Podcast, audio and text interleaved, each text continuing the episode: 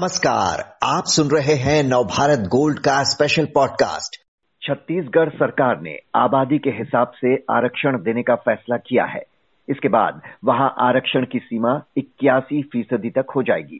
इसके लिए राज्य सरकार विधानसभा के विशेष सत्र में विधेयक लाने की तैयारी में है।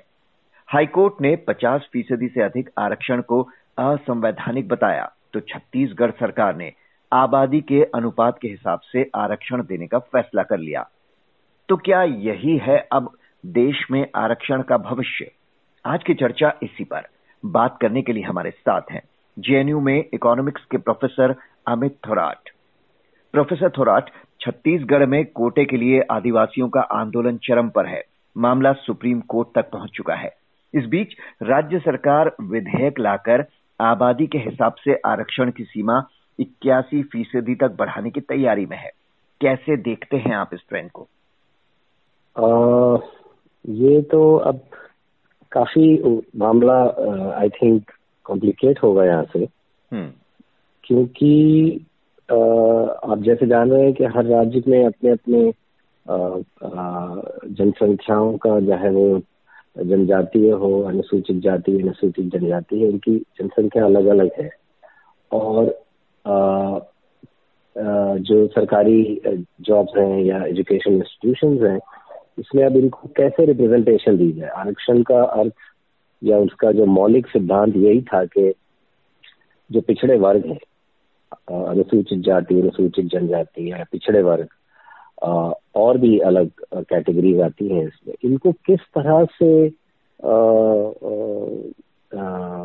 स्वतंत्रता के बाद इनको मेन स्ट्रीम में या मुख्य धारा में कैसे लाया जाए। तो अगर हम मापदंड पॉपुलेशन को मानते हैं, जनसंख्या को मानते हैं, तो ये तो फिर खुल जाएगा मामला, क्योंकि सुप्रीम कोर्ट ने अगर सिर्फ 50% की जो एक उन्होंने एक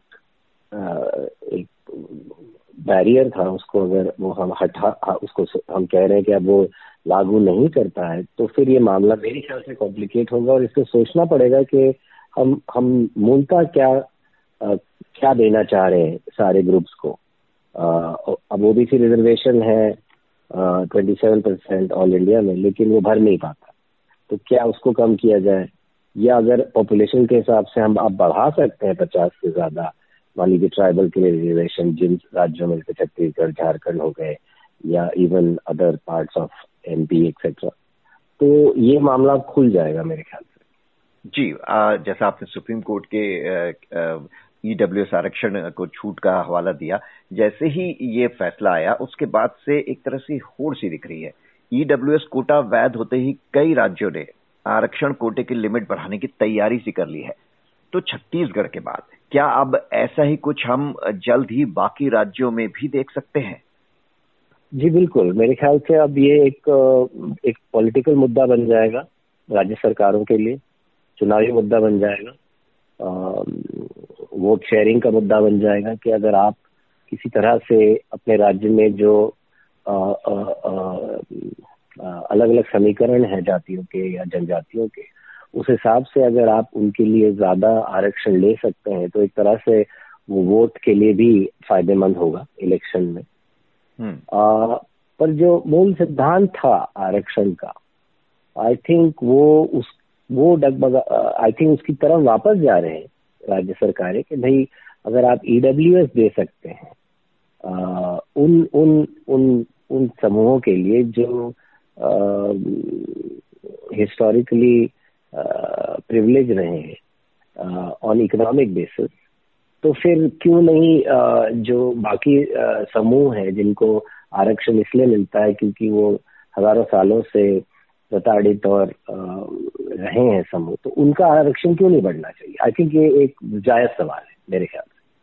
जी, बिहार में हमने देखा कि RJD और JDU लगातार जाति आधारित जनगणना की मांग काफी समय से उठाते आ रहे हैं। तो क्या अब ये जरूरी हो गई? क्योंकि बड़ा सवाल यह है कि बिना जातिगत जनगणना के राज्य कैसे तय कर रहे हैं आबादी के अनुपात के हिसाब से आरक्षण? जी, ये आप बहुत अच्छा सवाल पूछा आपने, क्योंकि ये एक बहुत बड़ा मुद्दा है। और जो सोशो इकोनॉमिक का सेंसस हुआ था उसका डेटा तो पब्लिक में नहीं आया है, लेकिन हम जान रहे हैं कि सरकारें उन डेटा को यूज कर रही हैं अपने पॉलिटिकल गेम्स के लिए या अपने, क्योंकि वो बूथ लेवल तक का डेटा है। आपको पता है कि हर बूथ में कितने समीकरण है जातियों के या जनजातियों के, तो उस लेवल पे प्लानिंग हो पा रही है। और एक मोटा मोटा आंकड़ा, क्योंकि SC ST की लिस्ट जब बनी थी तो वो हर स्टेट में एक एक्चुअली लिस्ट है जिसमें ये स्टेट वाइज जातियों के नाम है। अगर आप SC ST OBC की लिस्ट देखेंगे तो वो स्टेट वाइज उन जातियों के नाम है। तो एक मोटा मोटी आइडिया है उस लग जाता है कि क्या रहा होगा, लेकिन बिना कास्ट सेंसस के तो ये एकदम निश्चित तौर पे कह पाना कि कितना कोटा किस अनुपात में होना चाहिए किस ग्रुप के लिए उनकी पॉपुलेशन के हिसाब से, ये जब तक एक कास्ट सेंसस नहीं होगा ये एक निश्चित तौर पे कहना मुश्किल होगा। और मेरे ख्याल से एक पुराना आपके पास कास्ट सेंसस है, उसको पब्लिक कर दिया जाए। एक और अहम सवाल ये है कि सामान्य वर्ग के लिए नौकरियों और शिक्षा के अवसर कम होते चले जाएंगे अगर सरकारें कोटा की सीमा इसी तरफ बढ़ाती रहीं तो।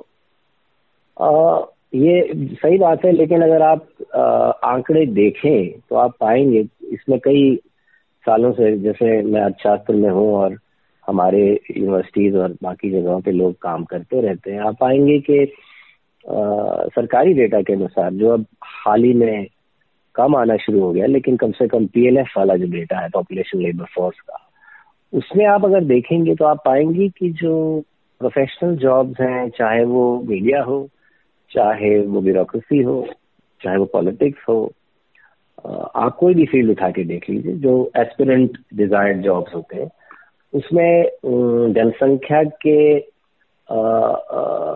कंपैरिजन में आप अगर जो नॉन रिजर्व कैटेगरी है उनका अनुपात देखेंगे तो कई कई गुना ज्यादा है उनके पॉपुलेशन शेयर की।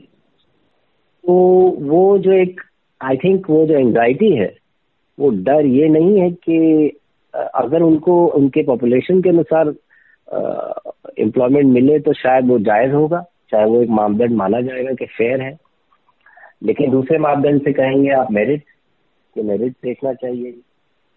लेकिन आप क्या कीजिएगा, एक मेरिट का एक्सेस जो रहा है कुछ ग्रुप्स को, वो 2000-2500 साल से कुछ ग्रुप्स के पास ज्यादा रहा है, बिकॉज उनके यहाँ एजुकेशन था, उनके यहाँ right to ownership of land था, तो वो डिस्प्रपोर्शनेटली ज्यादा उनका आपको शेयर दिखेगा एम्प्लॉयमेंट में। तो वो फियर है कि वो शेयर उनका कम होगा, लेकिन वो अगर कम भी होता है तो अगर उनके वो पॉपुलेशन के अनुपात में रहेगा तो मुझे लगता है वो कोई गलत बात नहीं है। लेकिन क्या आने वाले समय में अब केंद्र सरकार की मुश्किलें बढ़ सकती हैं, क्योंकि तमाम राज्यों से उस पर दबाव बढ़ेगा कोटे की सीमा बढ़ाने का? कोटा कानूनों में संवैधानिक संशोधनों के लिए केंद्र को अर्जियां भेजना शुरू कर देंगी अब तमाम राज्य सरकारें। हाँ, मुझे लग रहा है ये बिल्कुल होगा। अब तो ये, क्योंकि ये जैसे ही सुप्रीम कोर्ट ने वर्डिक्ट दिया है तो ये 50वीं सदी का जो एक बैरियर था ये टूट गया है। तो इसके बाद तो अब हर राज्य सरकार अलग अलग तरह से सोचेंगी वो कौन सी सरकार है, उसके क्या आइडियोलॉजिकल उनका मोरिंग्स हैं, उसके बेसिस से वो बिल्कुल चाहेंगी कि वो, उनको तो अपॉर्चुनिटी दिखेगी इसमें कि वो अपना आरक्षण पर्टिकुलर ग्रुप्स का बढ़ाएं जो पहले से है। वो एक तरह की वोट बैंक पॉलिटिक्स भी होगी कि अगर वो पर्टिकुलर ग्रुप्स का आरक्षण बढ़ाते हैं तो एटलीस्ट कुछ टाइम तक वो उनके वोटर्स रहेंगे। तो आई थिंक ये तो अब इट्स ओपन, अब तो देखना पड़ेगा कि कहाँ कहाँ से आता है। मेरे ख्याल से तो क्या यही है अब देश में आरक्षण का भविष्य, और अगर है तो इसमें क्या बड़ी और नई चुनौतियां खड़ी हो सकती हैं?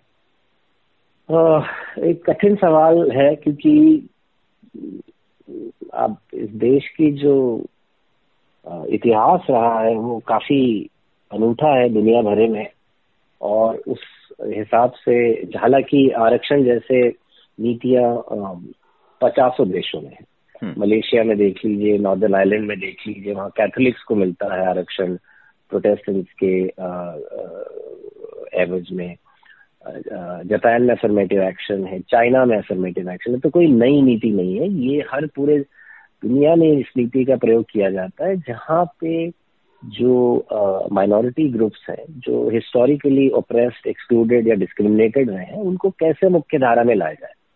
और इकोनॉमिस्ट भी ये कहते हैं छात्री कि अगर आप सारी जनसंख्या को इकोनॉमिकली प्रोडक्टिव और अच्छे नौकरियों में नहीं लाएंगे तो देश का विकास नहीं होगा। तो लेकिन ये कोई बात कहता नहीं है।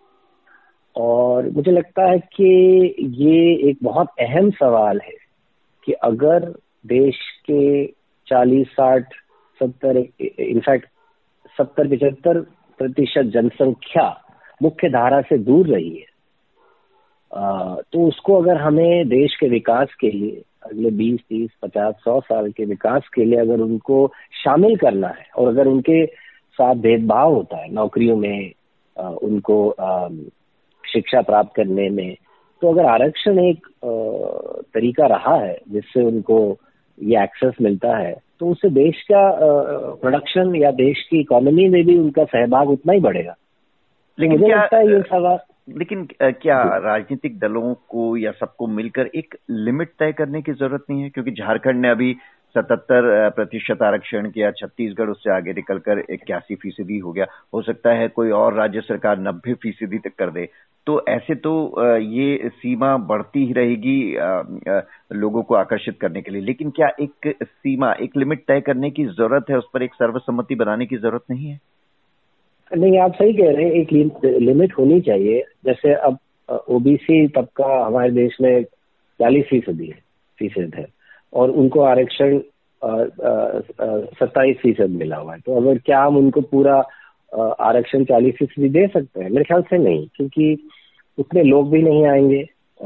और आप हम एक बात भूल जाते हैं कि आरक्षण केवल सरकारी नौकरियों में है और सरकारी शिक्षा के संस्थानों में, जिसका दायरा कम होता जा रहा है प्राइवेटाइजेशन के चलते। अगर आप actual number of percentage of jobs देखें तो 12% भी जॉब नहीं बनते टोटल जॉब्स के, जो कि आज वैसे ही कम हो गए हैं। तो ये जो आरक्षण की हम बात कर रहे हैं, सिर्फ पब्लिक सेक्टर की बात कर रहे हैं। प्राइवेट सेक्टर जो फैल गया है पिछले 2000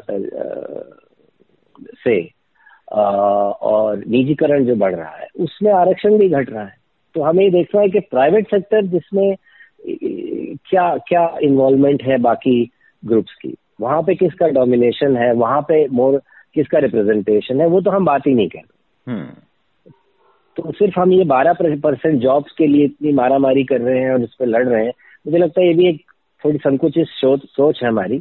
और जो पूरा 80% फॉर्मल और इनफॉर्मल सेक्टर है, जहाँ नौकरियां लोग ज्यादातर काम करते हैं, उसकी कोई बात नहीं करते।